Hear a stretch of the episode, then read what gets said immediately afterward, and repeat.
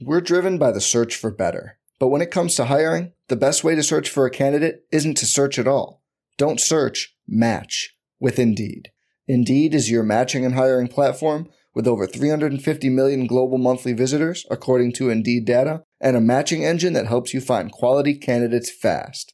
Leveraging over 140 million qualifications and preferences every day, Indeed's matching engine is constantly learning from your preferences. Join more than 3.5 million businesses worldwide that use Indeed to hire great talent fast. And listeners of this show will get a $75 sponsored job credit to get your jobs more visibility at Indeed.com slash BlueWire. Just go to Indeed.com slash BlueWire right now and support our show by saying you heard about Indeed on this podcast. Indeed.com slash Blue Wire. Terms and conditions apply. Need to hire? You need Indeed.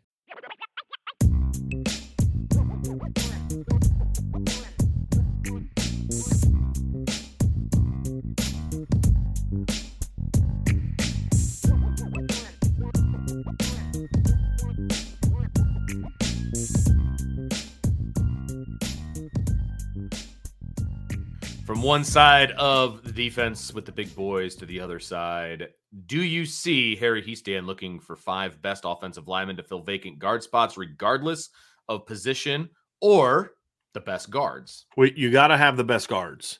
Now, the best guards can be your number two center or your number two tackle, but they've got to be good at guard. Like, here's the thing if your five best players are pure tackles and they can't play guard, then you can't play your five best players. Right, exactly. Right, you've got to play your five best players as far as what the best five man rotation is. Mm-hmm. It's not the five most talented players. This is a good question, Josh, and so I'm not pushing back on you. I'm just explaining because it's it's a very good question. It, I've said this expression before. If your five best players are centers, six foot two, three hundred pound centers, and they're your five best players, They can't play. you're not going to have a great offensive line because they're not going to be able to play tackle at the same level. They're not. They're not Right. among your five best as a tackle. And so uh, it's like if you say your eight best players on offense are all wide receivers, you can't say we'll just play your best players because you don't have enough spots for them to all be. you- None of those eight are quarterbacks. None of those eight are left tackles. Right? I mean, you've got to play the best guys at the positions that you have on your football team. You know, so it's about finding it's about finding some the five best the five the best five man r- group right? And so that may be moving a tackle to guard. It may be moving a center to guard. It may be just your young guards emerging. Right. I, I just, you know, I mean, it could be a situation where, you know, Blake Fisher moves inside to guard. I don't see that happening. I, I- don't. Uh, I'm not saying I'd be opposed to it, but I don't think Blake wants to do it from what I'm told, or if he'd be open to that or not. But I don't think you need to do that right now. I don't think none of the tackles to me have been good enough to say you got to justify moving Blake Right. inside Right. because I'm not, I'm not, I'm not. I'm, what I what I don't like doing is taking one position as a strength and making it not as much of a strength be, to help another position. I just say keep that position great and then figure out how to make Right. that other position better. Agreed. But if somebody stepped up and was just like, man, this guy's just about as good at tackle as Blake is, all right, cool, then move Blake inside if he's willing. But I don't see that happening right now at this point in time. Right. I think it's about get Billy Schrauth ready to go, get Andrew Kristofic ready to go, get your young guys, Ty Chan, give him a chance to battle the spring. He's the big guy. You know, give Ashton Craig a chance, give Rocco Spindler a chance. Maybe some of, maybe Charles Jagusah's that dude in fall camp. You know what I mean? Where it's like this guy's just too good not to play. I don't know who the answer is going to be, but I think focusing on getting your depth players to you know give Michael Carmody, who maybe isn't a guard right now, give him a chance to play there. Yeah. You know, that's what I would do. And then if you don't feel good about where you are, then you can address some other options. But I also don't think it's it would not shock me to find out if Notre Dame was kind of eyeing the portal just in case there was a couple guys that stood out to them in regard to potentially being impact players at guard. It's not so much that they're need a guard, but if the right guy was available, and and I'm not talking to Kane Madden type, I'm not talking about that, but a a, a guy that could be better than that. So I, Yeah. I while you were talking, I pulled up John's question, which who are Yeah. you hearing are front runners for the O line guard Right. position this year? Because you kind of Right. headed down that road naturally. So I South wanted to make one. sure I got that in. Yeah, yeah. Schrauth is one. Kristofic's another. I mean, right now, if I'm if they're going to go play a game tomorrow with the guys that are coming back, it's it for me. It would probably be Billy Schrauth and and Andrew Kristofic or Correct. Andrew Kristofic and Michael Carmody. My Yeah. problem with Michael Carmody is he's had a really hard time keeping weight on. Okay. He's down to 280 on the roster. I mean, if that's anywhere close, like uh, this is too light for me. So, but did he have a did he have an illness that made him lose weight? Is he just having trouble keeping weight on? I don't know the answer to that. But 280 is a little too light for me to be to be a guard. Yeah. But I'd give him a shot. You know, so it'd be it'd be Kristofic, Carmody, and and Schrauth would be the three that would battle it for me right now. I think Billy Schrauth, if he continues to work, yeah. He's gonna be hard to keep off the is- field. yeah, yeah, very hard to keep off the field. Mhm. Very hard to keep off the field. Yep. Yep. For me, yeah. For me, stay healthy. for me, I agree with you. I, I think it would be if we're if there's going to be a game this week, it's it's it would be Kristofic and Schrauth would probably be Yeah. the two guys that I would. That would be my with. bet. But there's a Yeah. long time between now and the fall. Plus, there's a whole spring in there too, which we're you know hopefully we'll get a chance to see some of these guys in action. Mhm. So, but again, that's who I would go with right now. But that doesn't necessarily mean that's what it's going to look like come September. We're driven by the search for better. But when it comes to hiring, the best way to search for a candidate isn't to search at all. Don't search, match with Indeed. Indeed is your matching and hiring platform with over 350 million global monthly visitors, according to Indeed data, and a matching engine that helps you find quality candidates fast. Leveraging over 140 million qualifications and preferences every day, Indeed's matching engine is constantly learning from your preferences. Join more than 3.5 million businesses worldwide that use Indeed to hire great talent fast. And listeners of this show will get a $75 sponsored job credit to get your jobs more visibility at Indeed.com slash BlueWire. Just go to Indeed.com slash BlueWire right now and support our show by saying you heard about Indeed on this podcast. Indeed.com slash BlueWire. Terms and conditions apply. Need to hire? You need Indeed. Hey, it's Kaley Cuoco for Priceline. Ready to go to your happy place for a happy price? Well, why didn't you say so? Just download the Priceline app right now and save up to 60% on hotels. So, whether it's Cousin Kevin's Kazoo concert in Kansas City, go Kevin, or Becky's Bachelorette Bash in Bermuda, you never have to miss a trip ever again. So, download the Priceline app today. Your savings are waiting. Go to your happy place for a happy price. Go to your happy price, Priceline.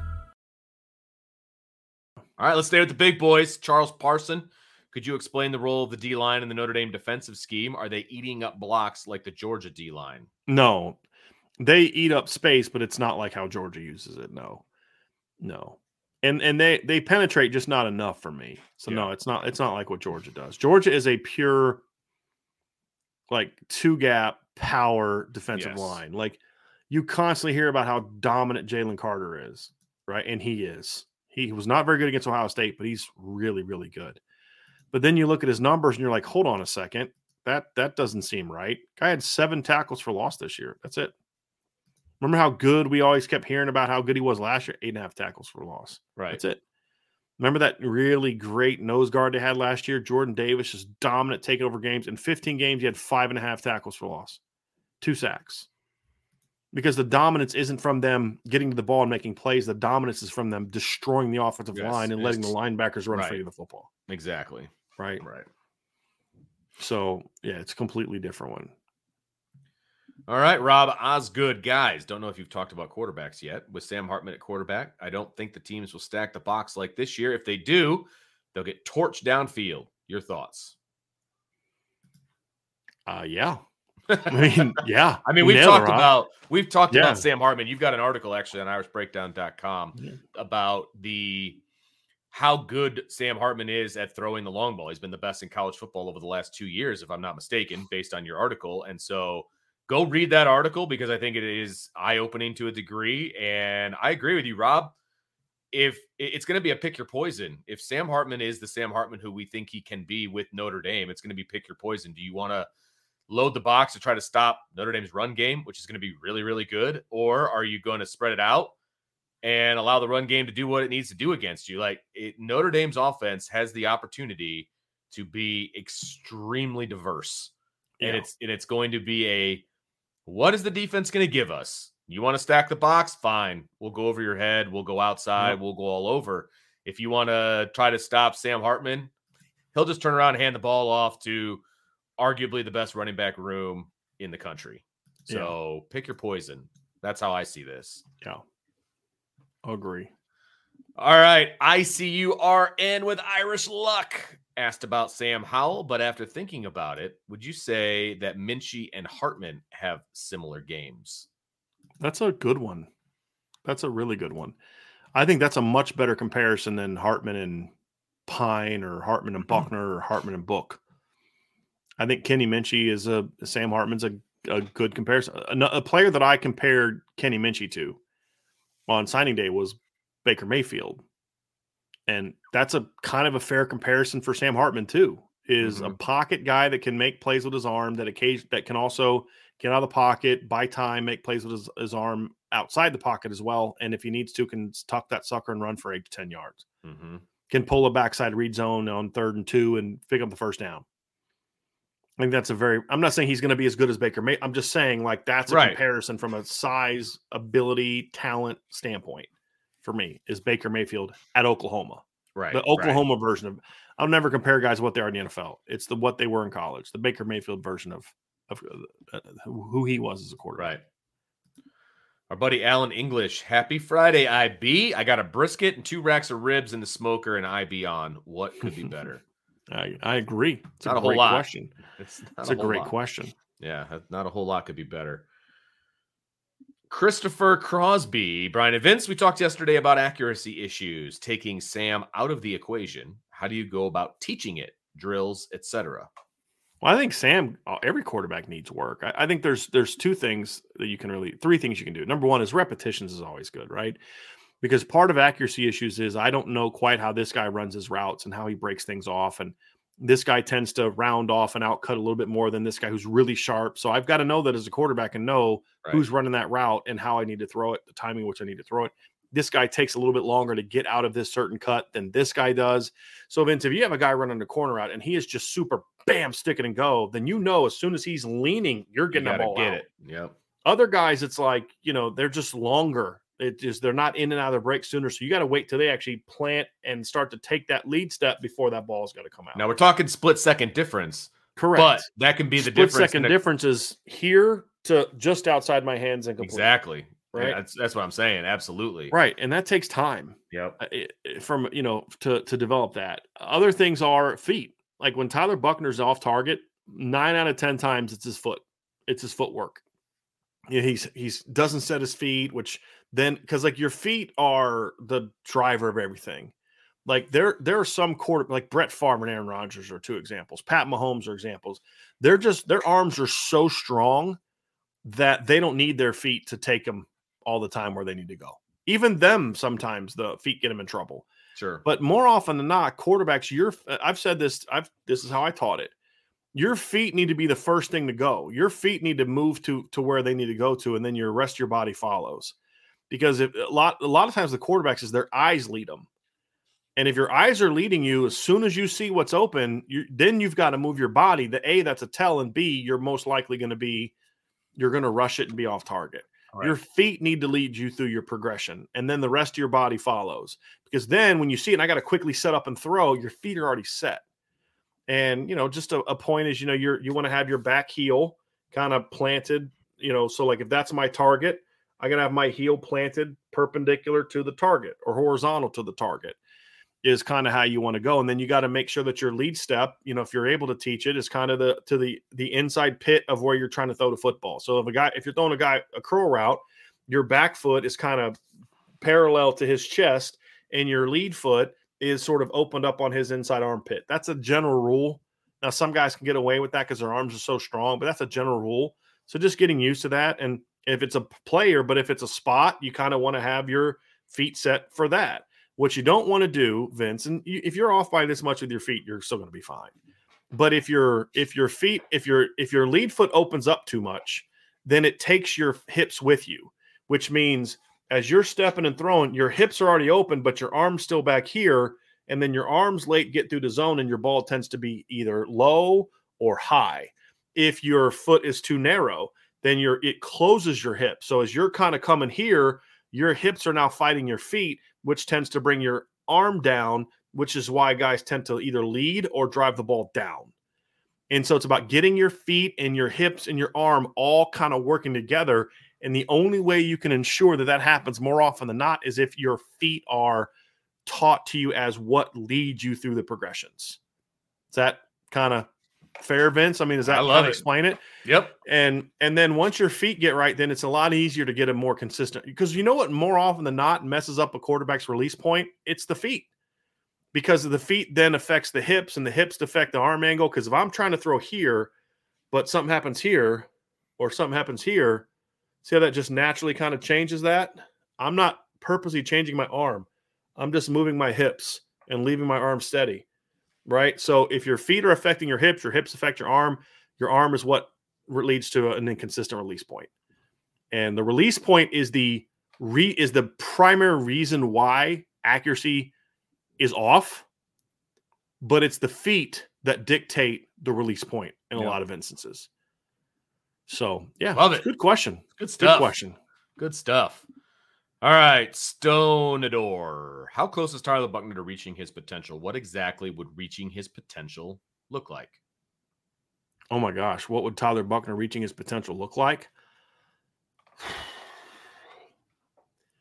A not as productive hmm. Kyler Murray, because Kyler Murray just played in a system that was incredibly like the Right, numbers were numbers, insane. from a number standpoint. But yeah. impact wise, similar to Kyler Murray. I, I Yeah. really believe that. Now, Kyler Murray's faster, but I believe Tyler Buchner can be a 3,500 yard passing, 800 yard rushing player. I do. And I, I- do. I just, I, yeah, I think he can be that guy. I, I how close is he? Here's the thing about Tyler Buchner that gets me excited, and I think this is what gets Brian excited too. He does the difficult stuff now. Mm-hmm. It's the simple stuff that needs to be honed and worked on, Right. and, and like when Brian was talking about the feet and you know things like that. He's so much better when he's getting pressured than when Mhm. he's got a clean pocket right now, and which is kind of scary. But those are all things that you can work on. Those are things that you can get better. And so he's a lot closer to reaching his potential than guys are that stink when they're getting pressured Right. because it's easier to fix the other stuff than it is to be able to drop your arm angle and do a lot of the things that we saw in the Gator Bowl, which he did really, really well. It's a lot harder to fix that stuff than it is to fix the stuff that it looks like he needs to work on, which is the clean pocket stuff. So he's a lot closer than a lot of people think he is, is what I will Right. say. Well, I mean, Vince, if you took his Gator Bowl numbers, just to put into context the mm-hmm. production he had in the Gator Bowl, Yeah.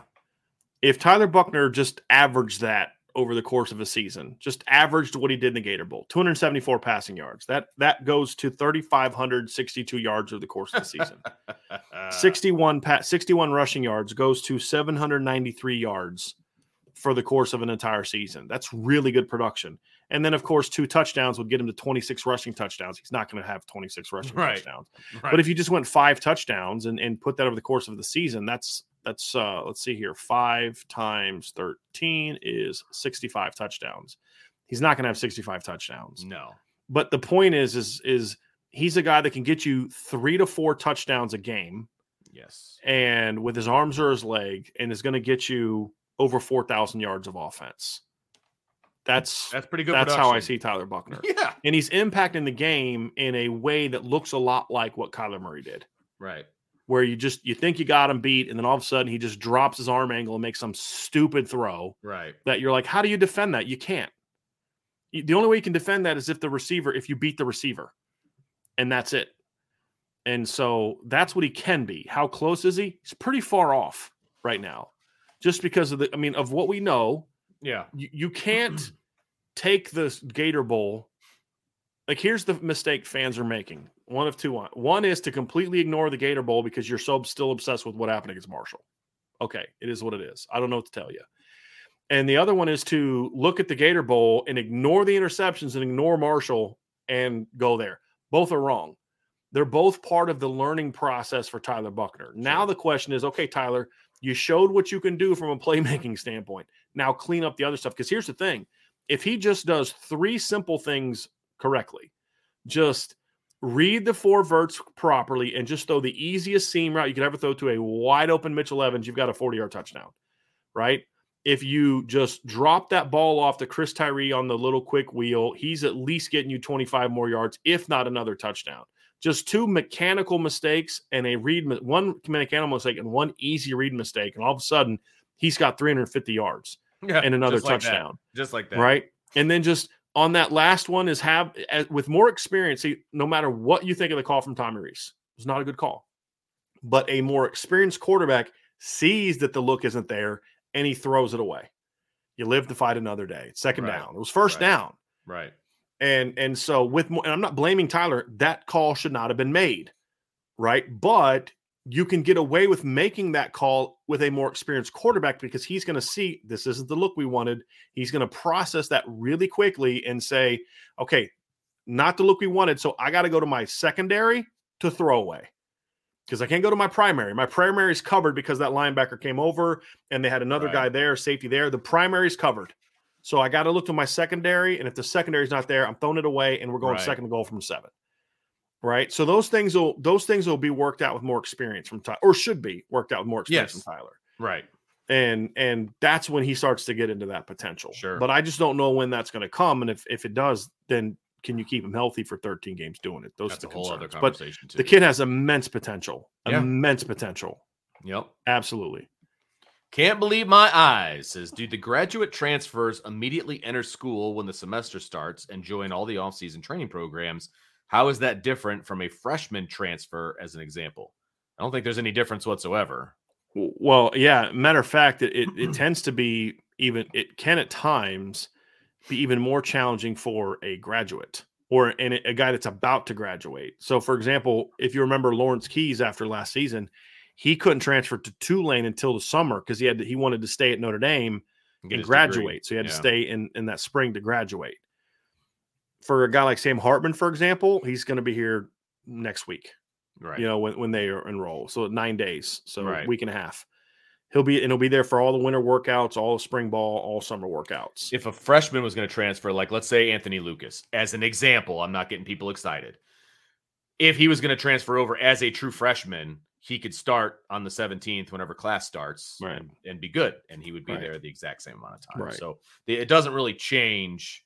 If you're not going to freshmen versus a graduate, you're there. You're there in the spring. Yes. You're there in the spring for Yeah. graduates, and that's what the. It, it appears to me that that that can't believe my eyes understands that, and that's Mhm. why the question was asked about graduates. Right. Uh, Yep. So, in the instance of the guys that they're going after, I believe Spencer Shrader, the punter whose name escapes me right now, and uh, and Sam Hartman are all, and Caleb Smith are all already graduated So they'll be and here. are going to be here in the spring. I anticipate all of them being part of the spring. Yeah.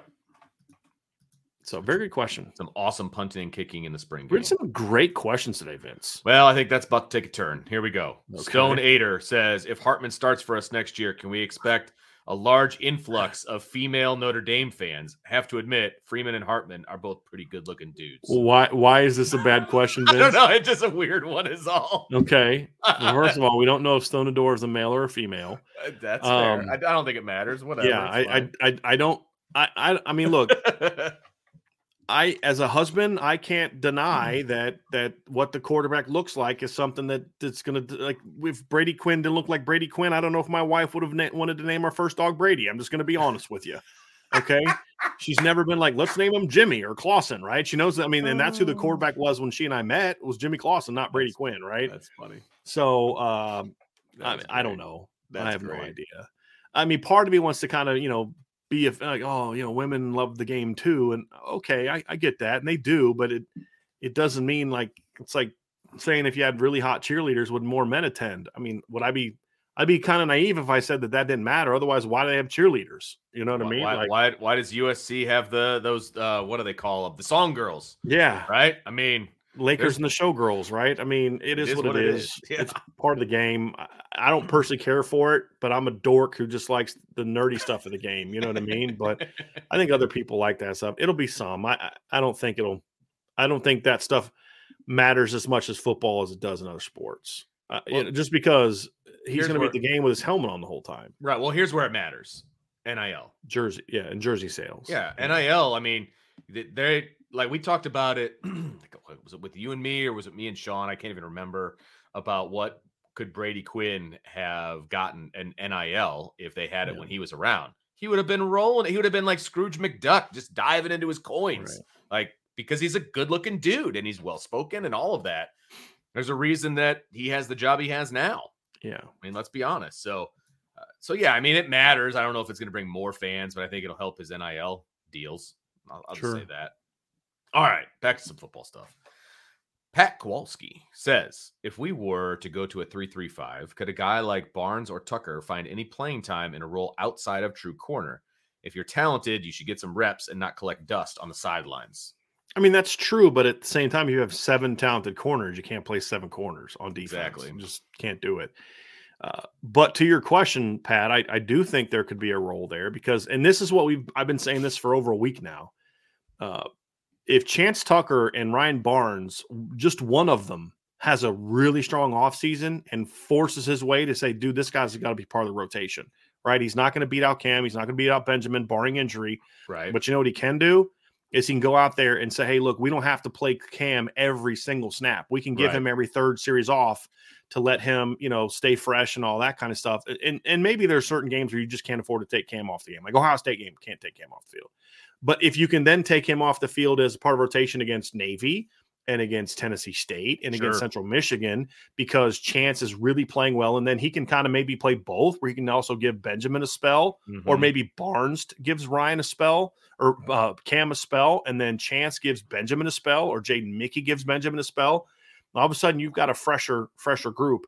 That Right. also then allow, this is why we've advocated for moving Clarence Lewis to safety because you do have if those guys emerge. Because right now you've got three corners that you know you can play with: Jaden Mickey, Benjamin Morrison, and Cam Hart. That's what you have.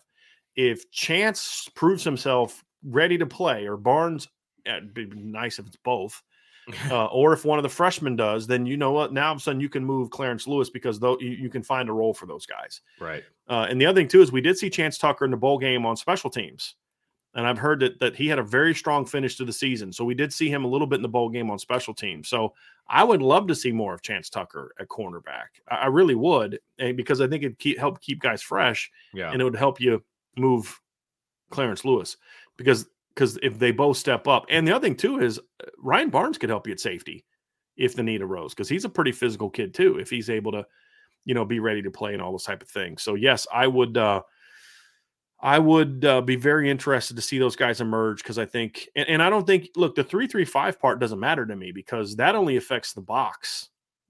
Uh, it, a- four two five Right. is structurally Right. from a secondary standpoint is no different than a Very- three three yes. five. Agreed. Yeah, Yeah, completely agree with that.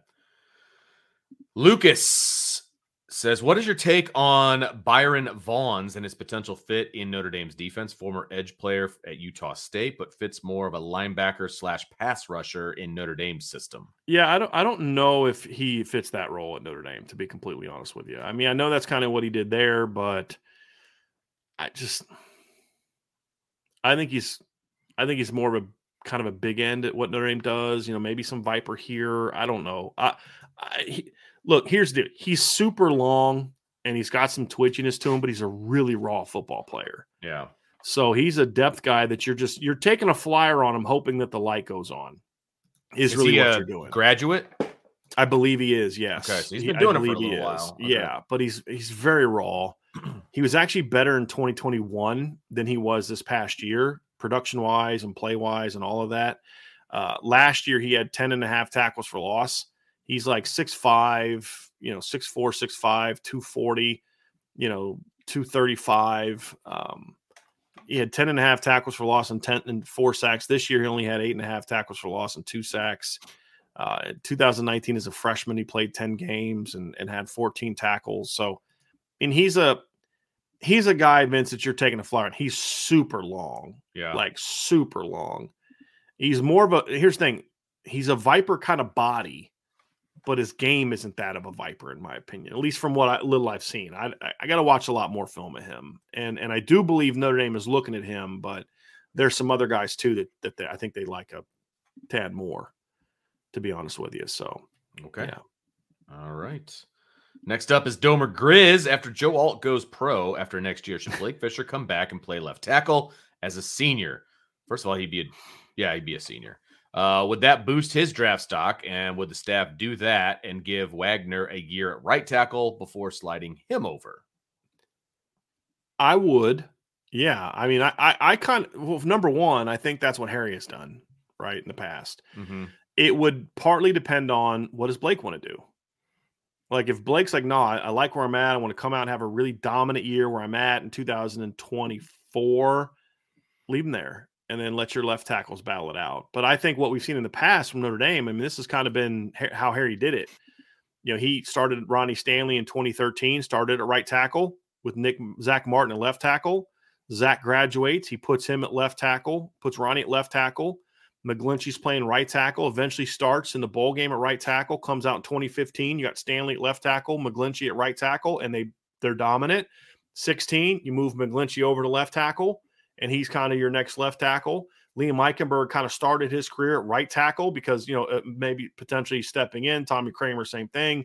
Eventually, uh, Liam moves to left tackle to play left tackle. He, but he never started at right tackle, but he he played it. If you remember, I think it was 2017. I believe Liam got in the game several times at right tackle, not left tackle. I believe I have to go back and look at that, but I'm pretty sure that that's what my memory tells me.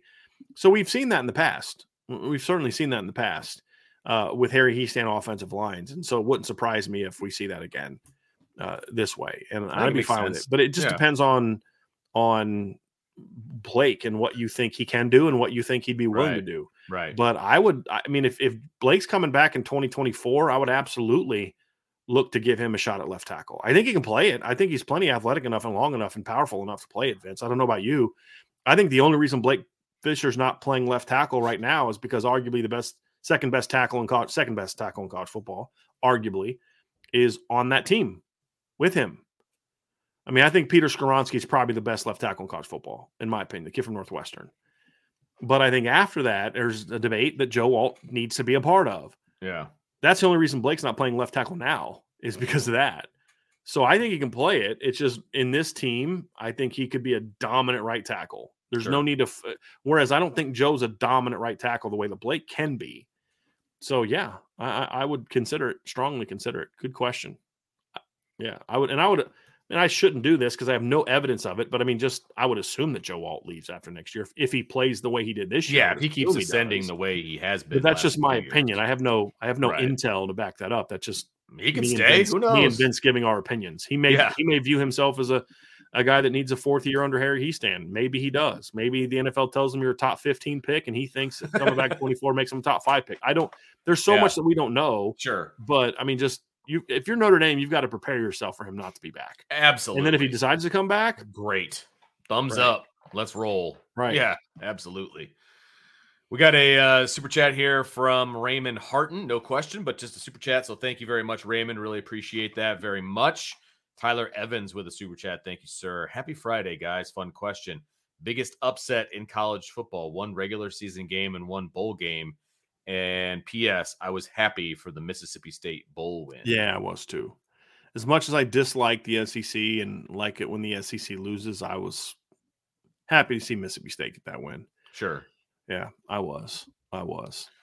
So he's asking for the regular season, like so, so upsets, I guess for games yeah. that already happened. Is, Is this all time about? or this year? Um, I mean, biggest upset in college football history. I mean, to me, it's it's got to be App State over Michigan, right? I mean, oh, that was great. Is I mean, I'm no, no, not even taking a shot at Michigan. I mean, that was an FCS team, and, and great. okay, but I'm trying to have a rational conversation right here. Michigan was coming off a 2006 season weren't they like I mean Vince 2006 the year was 07 when they at beat them right they they were coming off of it they were like a top 10 team I want yeah because the year was. before is is when the game was one versus two yeah right and so I mean and and they they had a really good team coming back so and then App State beat them was like that to me that has to be I don't think it's the biggest point spread upset I don't well, know. yeah, that that's is. a whole other conversation. Yeah, but like just yeah, I um, say biggest upset in college football history. Let's see what it is if they have it like by spreads and stuff. But yeah, I think that would be that would be one for me. Um, Vince would be the big upset. Biggest one in the bowl game. Hmm, that's a good one. You know, uh, well, there was one. There was one that I was. Th- I mean, like I don't count Boise over Oklahoma State. Oklahoma as a as a major upset. I'll say this: 08, when Utah beat Alabama. I don't know what the spread was of that game, but I do remember it being like just Bama was this great team and all that kind of stuff. You know what? Another game that I just remembered it might be an even bigger upset, Vince. Okay. Remember when Stanford beat USC in 07? Stanford sucked Yeah. that year. They lost to Notre Dame in 07 and they beat USC. That's a pretty, I think Tavita Pritchard was the quarterback in that game. That's a big upset. Well, Well, bowl game, Vince, did you have one that you wanted well, to? from a from a from a, a, you know a spread standpoint, it wasn't a huge upset. But when Texas beat USC, yeah. that was a big one. That Yeah. that that was a big one. That was the Rose Bowl. You know, Vince Young, the whole Mhm. unstoppable USC team. Like I, that was a fun one for sure. It was a good game, but I also believe that was an upset, right? Yeah. I mean, USC was definitely the favorite, but I don't think it was Right. a- That's what I'm saying. I don't think it was a huge spread. Yeah. huge spread situation, but I think it was still an upset. I think everybody Yeah. kind of had USC crowned at that point. Yeah.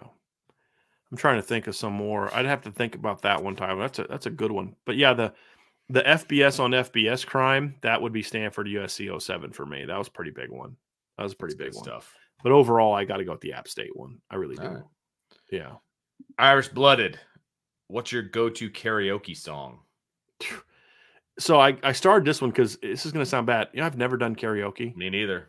I've never, I've been at karaoke place. I've never personally done karaoke. Nope, I haven't So, either.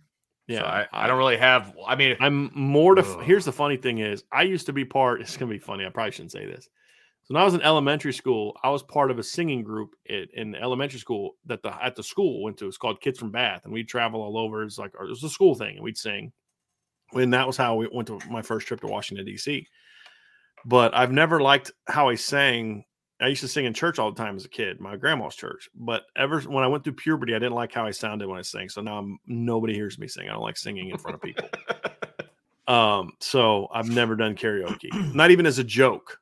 Like I'm just very, I don't know why. Like you know me, Vince. I don't, I don't mind being in front of people. I will, I don't. I talk. I give speeches. I give all, but singing in front of people is. uh, terrified for me. There's only one person that's heard me sing in the last decade, and that's my wife, and Mhm. that's even as a joke. You know, my wife tells me to stop singing all the Yeah. time, but I sing all the time at home. Our wives are a little bit different, so That's fair. Yes. I sing all Yeah. the time, and I get yelled at. but I do it as a joke, you know, like just messing with her. Like, you know, there's a song that uh this remember the Stevie Wonder song I just called. Right? Yeah. So when my wife's out of town, I'll call and sing that to her. Just makes her feel better, but nobody else that gets to hear that. Yeah, mortified of singing in, in front of people. I, yeah, So- I don't. I've never sung karaoke myself, and uh I mean, there's certain songs I could do, and I Yeah. would sound terrible, I'm sure. But I know all the words. You know, like I could do it, but yeah, I don't know. I don't know what the answer. I'd probably have some that. fun, do like a Michael Jackson song or something like that. You know, just do a bunch of Michael Jackson moves or I, I could be super corny and just do what everybody does, like a piano man. Like that's an easy one, you know. in sync. Bye bye bye. Do that Yeah, one. Vince. That's you. That's you, Ryan and Sean. I just got this visual of you oh my Sean, gosh! at the IB Carrot Christmas party. You, Ryan and Sean doing NSYNC. Bye bye bye. I just I gotta see it now. I gotta see it now. I gotta Well, see maybe it. we'll, now. we'll do it for our um, our uh, get together during spring ball, like we had last year. We'll have to do that. Yeah. All right, here we go. Rob, Brian, and Vince. Do you think Sam Hartman plays in the spring game, or will the QB play be mostly Buchner and the younger guys? Oh, I think they'll all need to play. Look, Sam Hartman's going to need every opportunity Yep. he can to get on the same page with players. Do what I play him the whole game? No, but I definitely play him the first full first quarter, if not the whole first half. First half for me, I think it's I think it's Buchner versus not Yeah. versus, but like Buchner that's on what one it would be side, for me. Hartman on the other side, like that because you don't what it'd be actually face me. off against each other. I hate when they always say it's quarterback versus quarterback. Right. it's not. But like I would have those two on opposite teams for the first half, and then the second Yeah. half, it's Angeli and Minchey, you know, Yeah. and then I'll give the last series to uh, Paulus to hand off to the walk-ons.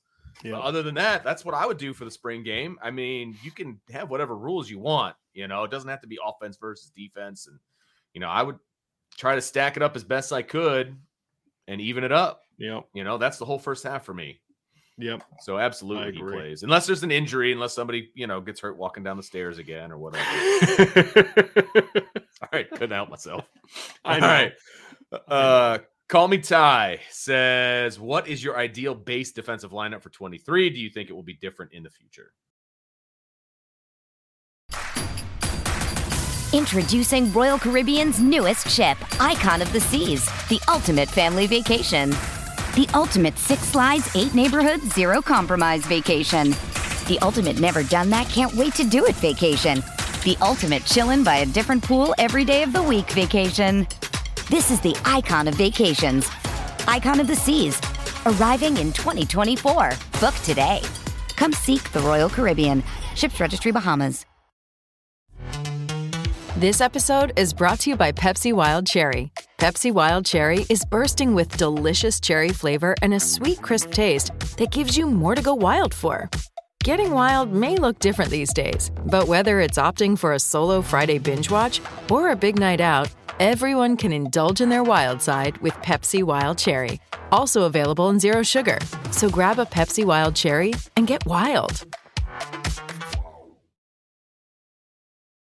Oh, I don't. I mean, it's again. Let me see what the roster looks like. I could give you an answer now, and in two days they get a transfer, and it completely changes. Like, what is your ideal base mm. defensive lineup? I'm personally a fan of the four two five. I I think a a a four two five three three five Yeah. hybrid with Yes. Botelho and Burnham as your Viper is probably the ideal based on what we know right now, right? Yeah. And and and more of a true nickel defense. I don't want to see a three linebacker defense next year unless that third linebacker is one of the is the Bordeaux Right. Combination. That, I Right. don't want to see it. I agree. Um, you know, let Jack Kiser battle for one of the inside jobs if he wants it. Right. But Yep. that that's And that's what I would do too. I would move yeah. Now you, you need to have that as a look at times. There's times Sure. where the base defense where you're so now you're kind of more of like a four two, a four three personnel or three three three four personnel, not typical, you know, edge rusher three four, but just you know, Bill Belichick old school three four, but just three four personnel.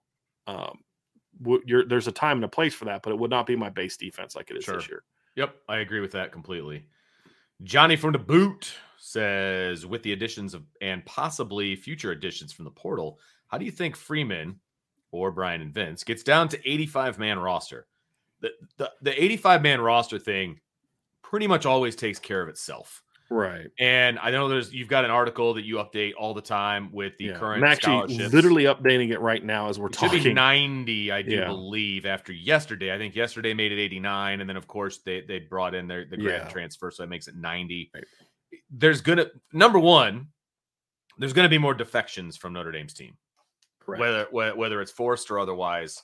Between Whether now right, and and August, right, there's going to be guys leaving, right. right? And then that that by And some itself, of it'll be after the spring.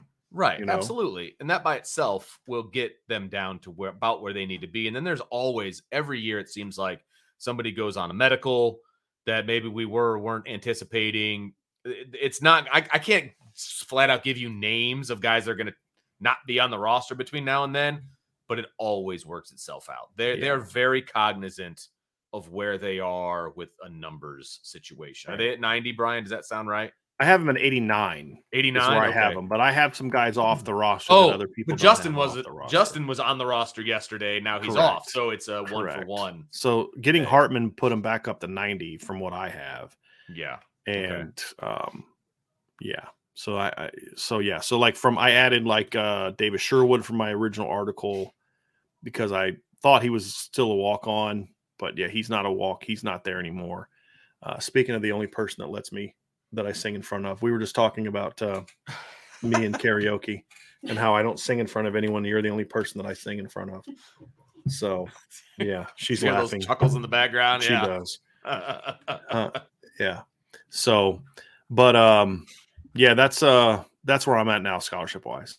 Yeah. Okay, that and that sounds right. Like I said, it all it all takes care of itself, and everybody's always worried about how they get to where they need to get to, and they always do. Like, She was like, "Are you guys doing a show right now? Like, why are you talking about?" She didn't know we were doing the mailbag today. Like, why are you talking about karaoke? "Oh, because She's all me and you were BSing. That's what she was like. That's what we do. Because she sneaks down here all quietly and she brings me tea, right? Yeah. Because she's sweet like that. So uh, she thought me and you were just talking. So It's great. she's like, "Are you doing a show?" Yes.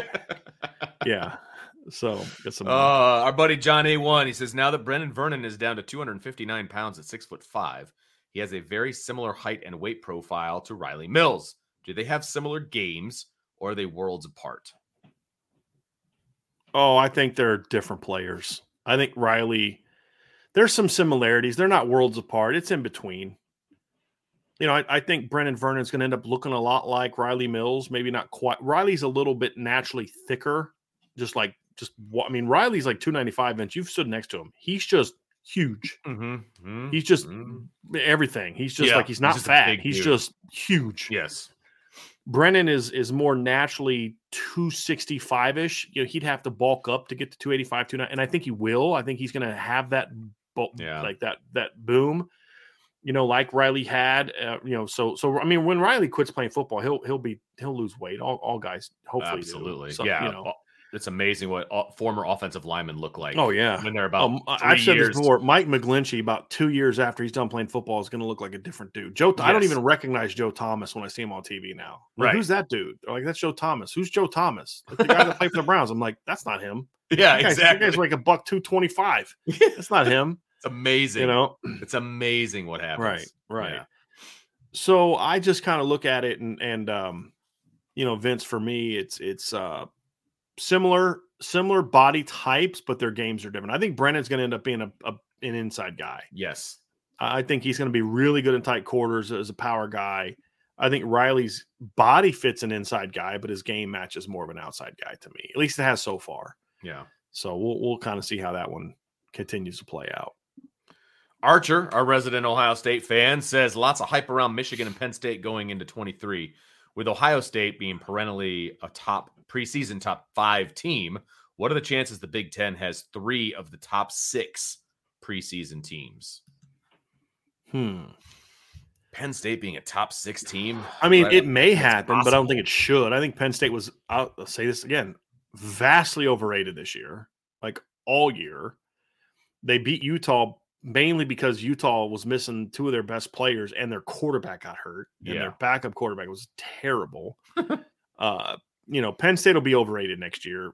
Michigan, I mean, it's is Jim Harbaugh going to be their coach? Right. I mean, you know what I mean? Like, I just I got to see some things, but I mean, look, I would imagine Ohio Ohio State and Michigan are being that conversation for top five. I, again, I got to go look at you know other who's the SEC team they're going to overhype and put in the top six this year, right? Right, Like it was right. A and M this year. It was Right. you know well last two years. It's like who who's that going to be? It's going to be LSU.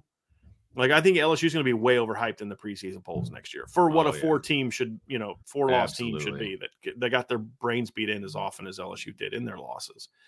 So I mean, you know, they'll probably be overhyped. I mean, I would have LSU as a borderline top ten team next year, but uh, I, I could see them like having them like they'll be top five. is what I'm Yes, saying. they'll be top Right, five. right. Like because- them and. Notre Dame should be around the same place for me, in my opinion, with what we know of who's coming back for LSU, and you're looking at their schedule, Sure.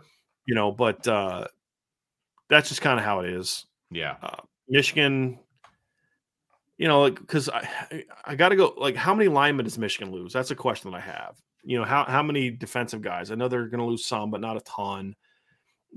Is Blake Corum come back or not? I got to know that at question. You know, so there's just some stuff I got to know. But if, if they get most of the guys back that are expected to be back, you know, honestly, Michigan deserves to be a top five team. I mean, look, if we're looking at this objectively, not as Notre Dame fans who hate Michigan, but if we're looking at this objectively, Vince, they've been in the playoff two years in a row, and they're going to return potentially a big chunk of their starting lineup. If Notre Dame was in the same boat, we'd be advocating that they be a top five team. Right. Can you at least say it that way? You know, I mean, so I think, I, mean, I think Yeah. they they earned it more than Ohio State has the last two years. yeah. I mean, I think it, because Ohio State doesn't bring their quarterback back, I think you could make a case that Michigan deserves to be top five. If only one Big Ten team's going to be in the top five, I think Michigan deserves that based on what I we agree. know of right now. I don't like it, but it's true. Right. I agree with True. you 100%. True. I agree with you 100%. I don't know.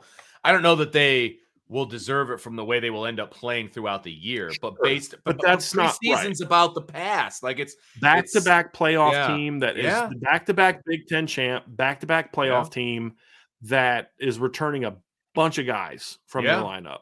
yeah. Sure, they, they deserve it. I How no will it play out? We'll find out.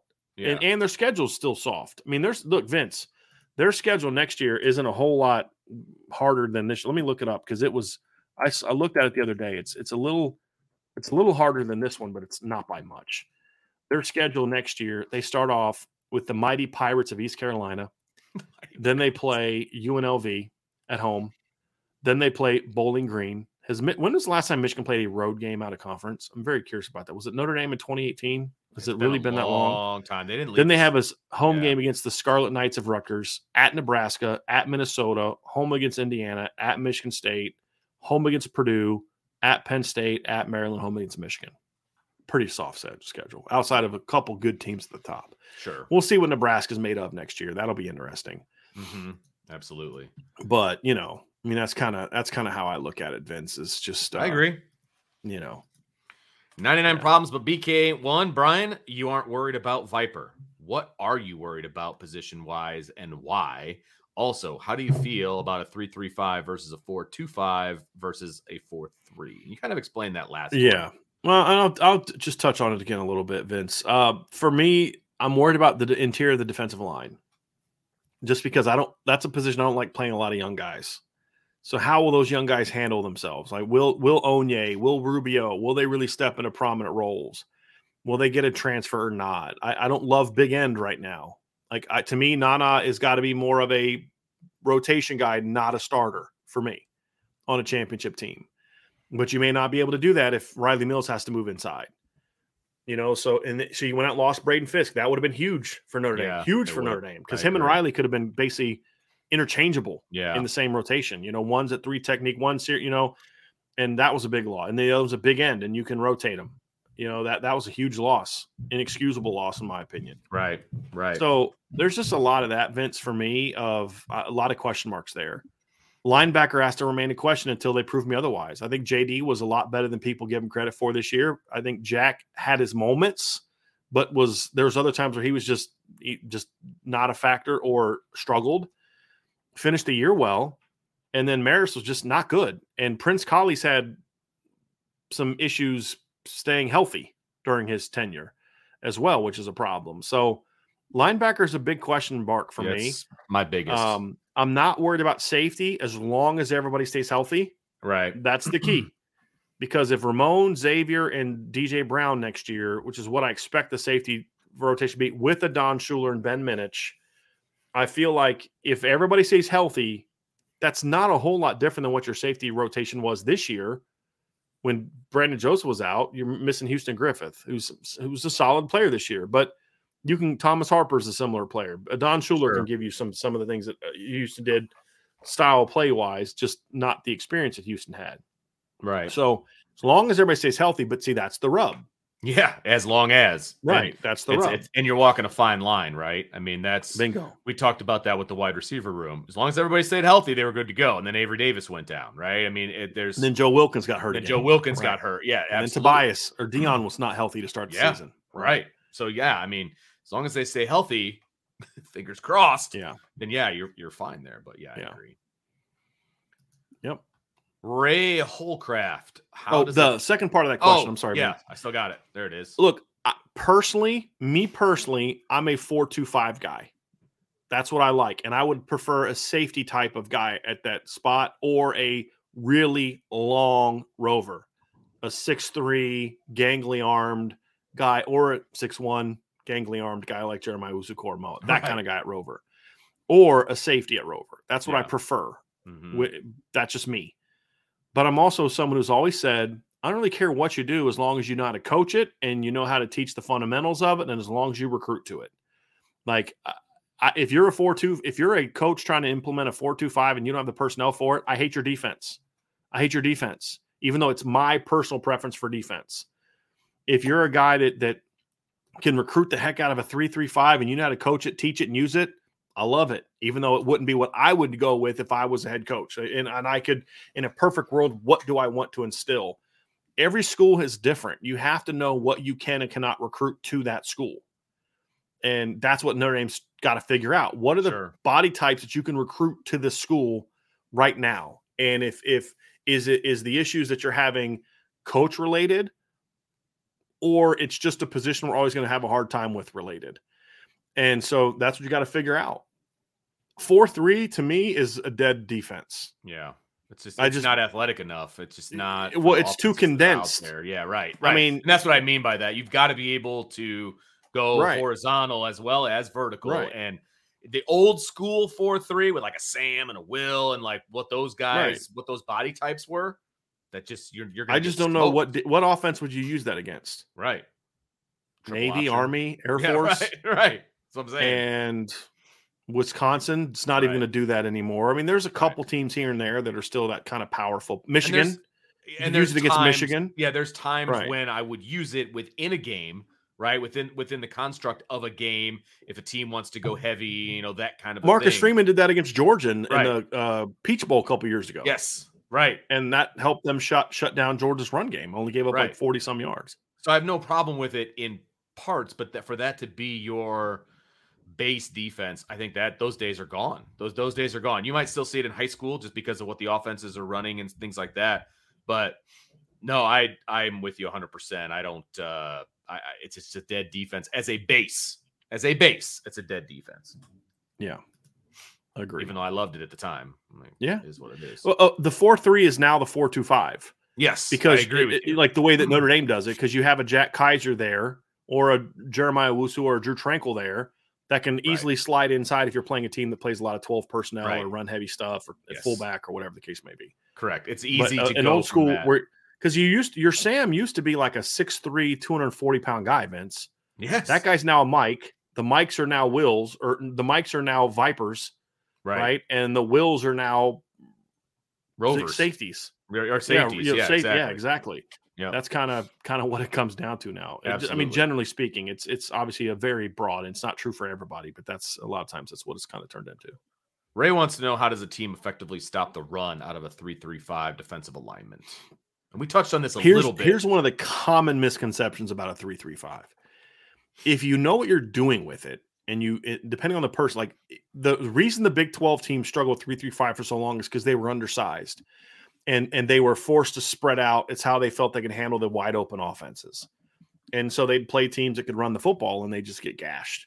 yeah, But a three three five when done right, and, and I think TCU had a pretty good three three five. People say, "Oh, Michigan ran all over them." No, they didn't. Michigan ran for 180 yards. 50 some of that came in the first the first play of the game, and then about at least 40 or 50 of that were quarterback scrambles in the pass game. right. So they did not do it. But here's the deal: no matter what defense you're doing, you have to have gap integrity. That's the reality of it. And a three three five uh, stops the run because you are gap. You have gap integrity. You have gap. You know every every gap is being accounted for. You have safeties protecting the second level players, just like you do in a four two five, and you're hitting your gaps. Every time a three three five team sees the run, there's going to be at least four guys hitting the line of scrimmage. No different than a four two five Right. And a lot of times it's going to be a fifth guy is going to insert. The difference is is you're getting to it from depth, you're getting to it with a different body type. And that's where you can kind of have some effect some some issues is if you're a 3-3-5 team, you what TCU did a good job of against Michigan and when their run defense is good, it's cuz their linebackers are getting into the gaps. When teams run on them is when they're able to kind of run certain th- concepts where they're able to stone those linebackers and then they're done because they're not big enough to push through like a defensive lineman is. But that's also true if you're double teaming a three technique and you blow him off the ball. It's the same kind of concept. hmm So if you're a lot, you've got to have really creative stunts to be effective there. You can't the, the defense can't all the offense can't always know which backer is going to uh, occupy which gap. And so unless you've just got butt kickers in your front three, that's the thing that can help you is if you're going to be a 3-3-5 that's going to be a dominant run defense, you need dudes at the Mhm. two end spots. Yep. That to me is even more important than nose tackle. You've got to have straight dudes there that are occupying double teams and and all that kind of stuff. So your linebackers can kind of run free. And so I think that's a very important piece of it. And that's what TCU did against Michigan. Their linebackers are just meet, beating meet, beating the Michigan front blockers off the ball, Yes. getting them under their pads, getting them to their side. And Michigan couldn't do anything about it after that first play. And that's how you got to be. Now it's hard to it's harder to be consistent with that. Right. That's the danger of a three through five. There's just going to be some games where you just get gashed a few times because that other team has a, an idea, or you miss a couple times. It's a it's much more of a high risk, high reward Yeah. run defense. Agreed. But if you do it right, you can have success with it. in my opinion, against base personnel. Now, against 12 personnel and stuff like that, you better have answers. And that's what Freeman did it in the Peach Bowl. We were just talking about it. Whenever Georgia was in 11 personnel, Cincinnati would stay in their base personnel, 335 personnel. But the minute Georgia went 12 personnel or brought in a fullback, Cincinnati immediately checked with them to the to their ba- to their 4-3 personnel immediately. So they just tried to match personnel with them because they knew when Georgia goes 12 personnel, we don't physically match up Right. against the run. We can't. So they switched to 4 3 personnel. You can do that in a bowl game. That's harder to do. on a consistent Yes. basis. Yeah. Yes. Because then teams, enough practice. because time. yeah, and then then teams are are scheming against that, et cetera. That was not something that Georgia was able to scheme against because it was a bowl game and you know, obvious the obvious stuff. Right. All right. Douglas Road roundabouts. That's funny. Have you ever eaten at Corn Dance Tavern? I'm taking my wife there for a steak dinner on her birthday in February. is that the one over on Grape? It is on Great. I've never been there before. It's it's right. I believe it's right next to like Outback and that. yeah, it's over by. Yeah. I've never Uh, eaten there before. I have never eaten there. My daughter has eaten there four or five times. That's where it pays. To Which have one? Rich friends. One of the twins Uh, or- Ella? Yeah, Okay. friend. She goes over, spends the night with all the time. They go there all the time. She's like, "Yeah, Dad, it's Okay. okay," but she's not a steak lover. So I mean, you know, it is what it is. And my dad's not really a steak lover. He'll eat a steak, but he's not really a steak Right. lover either. It's kind of I've heard that it's good, but it is out of my price range to take a seven top, which would be my family to Yeah. corn dance. So Yeah. good luck, sir. Let us know how it goes. Let us know how it goes. Yeah. Be curious. Keith, does Notre Dame bring DJ Brown back just for numbers? No. They'll bring him back to be part of the rotation. You don't bring somebody back just to be a number. At least I, You, you I, I can. don't think you don't, you don't bring a guy like him back Yeah, to just be a number, yeah. in my opinion. No. No. Agree with you. But we haven't heard either way yet, right? About uh, DJ. Haven't heard officially, but I anticipate him coming back. Okay. All right. As of right now, yes. Call me Ty. If you could pick one of these three to have an All American season, who would be the most impactful? Merriweather, Botelho, Sneed. Ooh. I think for me, as much as I want to say Merriweather, I'd have to go Botelho. Just because if they can get an All American edge rusher next year, like Notre Dame, I believe, with the run game they have, can have a great offense without one guy being an 80 catch, 1400 yard guy, which is what you need to be to be an All American. Absolutely. It's stat driven. Right. You know, if Merriweather next year has 50 catches for 800 yards and he's their leading receiver, but the offense is really dynamic because Dion's making plays and they're just spreading the, the love around, totally fine with that. Yeah.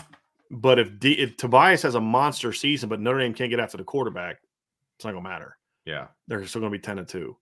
So I would say if Botelho or Josh Burnham, like whoever the Viper is, and right now I think it's going to be Botelho right now, if he comes out and has an All American season, that means he, because think about this Isaiah Foskey was an All American this year. He wasn't last year. So only one of his 10 plus sack years did he make All American with any, you know, I think he made like a third team or something like that last year. But um, I think his All American honor this year was off reputation. My point being, for Jordan Botelho to go from some dude that nobody nationally really knows about to an All American means That's- he has a monster Yeah. season. Yeah. Yeah. Yeah. And that would be huge for the Notre Dame. I mean, I'm not talking like 12 tackles for loss, 11 sacks like Foskey had. I'm talking like 17 tackles for loss, 11 sacks, two picks. It's going to have to be something like that yeah. for him to be an All American. From because a lot of this too is about who who what's your reputation coming in, Hundred percent. and and you know because we see guys make you're like dude that why'd that guy make an All American list? The only guys that don't are the guys that, that don't didn't have a name are the guys that put up huge numbers Right.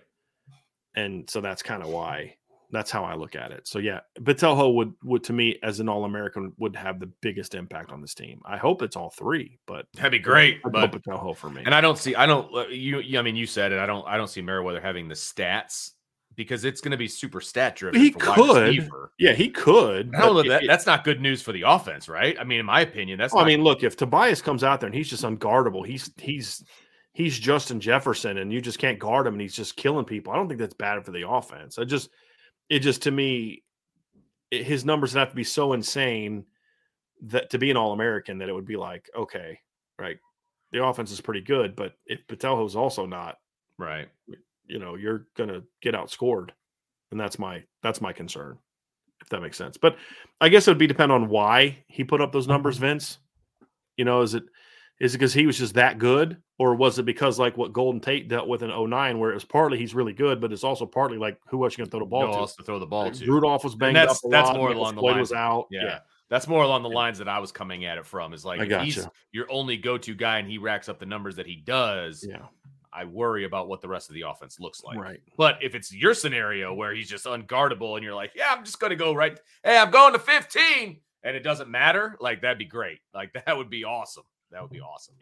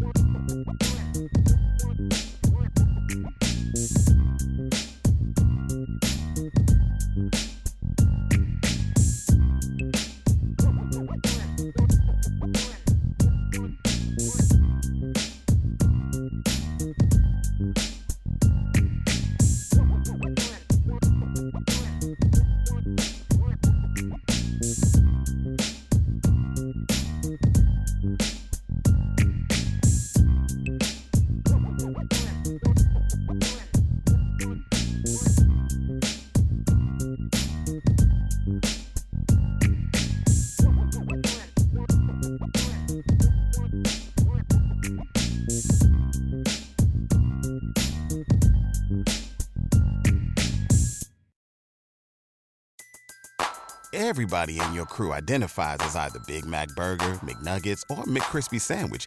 But you're the filet fish Sandwich all day. That crispy fish, that savory tartar sauce, that melty cheese, that pillowy bun. Yeah, you get it. Every time.